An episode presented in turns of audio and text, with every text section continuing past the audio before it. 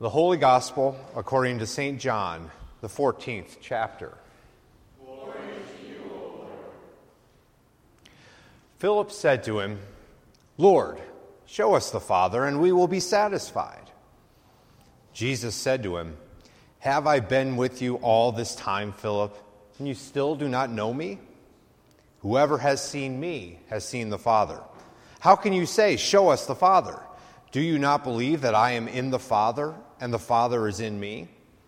The words that I say to you, I do not speak on my own, but the Father who dwells in me does his works. Believe me that I am in the Father and the Father is in me. But if you do not, then believe me because of the works themselves. Very truly, I tell you, the one who believes in me will also do the works that I do and in fact will do greater works than these, because I am going to the Father. I will do whatever you ask in my name, so that the Father may be glorified in the Son. If in my name you ask me for anything, I will do it. If you love me, you will keep my commandments. And I will ask the Father, and he will give you another advocate to be with you forever. This is the Spirit of truth whom the world cannot receive, because it neither sees him nor knows him.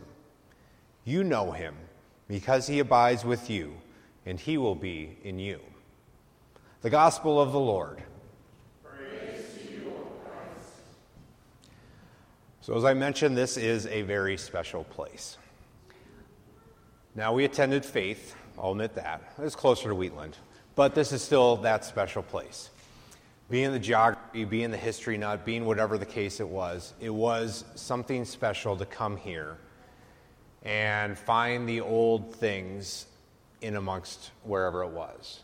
To find the charter and find the members, find it all written in Norwegian, look at some of the old pictures, and really understand what it meant to have a church in the middle of nowhere. To have a church where people would have to come via horseback or whatever the case it was, and really find find themselves, find that sense of community. To think back 150 years ago and how little English was spoken, if at all, in the pews here. Especially powerful today on Pentecost when we think of all the different languages that we hear. All the different languages that are given through the disciples that make it accessible to each and every one of those people gathered for this holy feast day called Pentecost, 50 days after the Passover in Jerusalem. They hear that same language. 150 years ago, the people gathered here would have heard, would have heard Norwegian. We hear English. I doubt anyone can really speak more than a few words of Norwegian now. But yet, the spirit of our, fore, of our forefathers still resides here in these, in, this, in these walls. Here at the altar, from that piece when I would think about, oh, that's really a neat piece, without understanding any theological concepts, to think that this has been here since 1880, whatever the case may be. And to think of that connection, even though my family is not from this area, to think of that connection, that we are connected because we have found our way here to these pews. But it's not us that find our way here. It's the Holy Spirit that calls and gathers us. God is truly present here. God is present in that water. God is present with the music and the piano and the organ. The Holy Spirit is what gathers us together. Part of my seminary studies, so I will go back and say that I am in my second year of seminary studies at Wartburg Theological Seminary in Dubuque. I'm doing my chaplaincy right now. But one of the things that we've focused on is the role of the Holy Spirit. It's one of those that we kind of, I don't want to speak for everyone, but it's one that we are familiar talking about Jesus. We're familiar talking about God. Jesus, that very specific, giving his life for us. For all of us, not just those who believe, not just those who are here in the pews, but for all of creation, that creation that God gave. Then you have this Holy Spirit that we talk about on Pentecost with the real, the real presence of the divine wind or the Holy Spirit in the presence of those waters of baptism coming down and claiming Jesus as God's own Son. But it's powerful to read back on what Martin Luther really had to say about the power of the Holy Spirit. For Luther himself would write so much about the Holy Spirit. But in it, he said probably best that it is the Holy Spirit that writes love in our hearts. We talk about in the gospel lesson about keeping the commandments. As Jesus would often say, it's not the Ten Commandments, it's really one commandment. It's to love one another as Jesus and as God have loved us. So, what is that commandment? It is to love. So, the commandment given to us, as we hear from the gospel story today, the commandment given to us is to love one another but we love because God first loved us. And it's not the love that we pray out as our work, it is the Holy Spirit that has written on our own heart love. Those four, those four letters, love. And that's how we live out our life. That is, that is that real call that we celebrate here today. No matter how it is expressed, that love is poured forth to other people. What I like thinking of this story of Pentecost, I love languages. I speak German, went to Norwegian language camp as a kid, learned Greek, I've enjoyed that. I'm going to be taking Hebrew in seminary this coming semester. But I love languages. So this is one of my favorite stories of the fact that the disciples, in my mind, have this superpower, have the greatest superpower of all they can talk with anyone because they can talk with people in their own language. They can talk with people, uh, the Cretans, they can talk with the Mesopotamians, they can talk Egyptian, Ethiopian, whatever the case may be.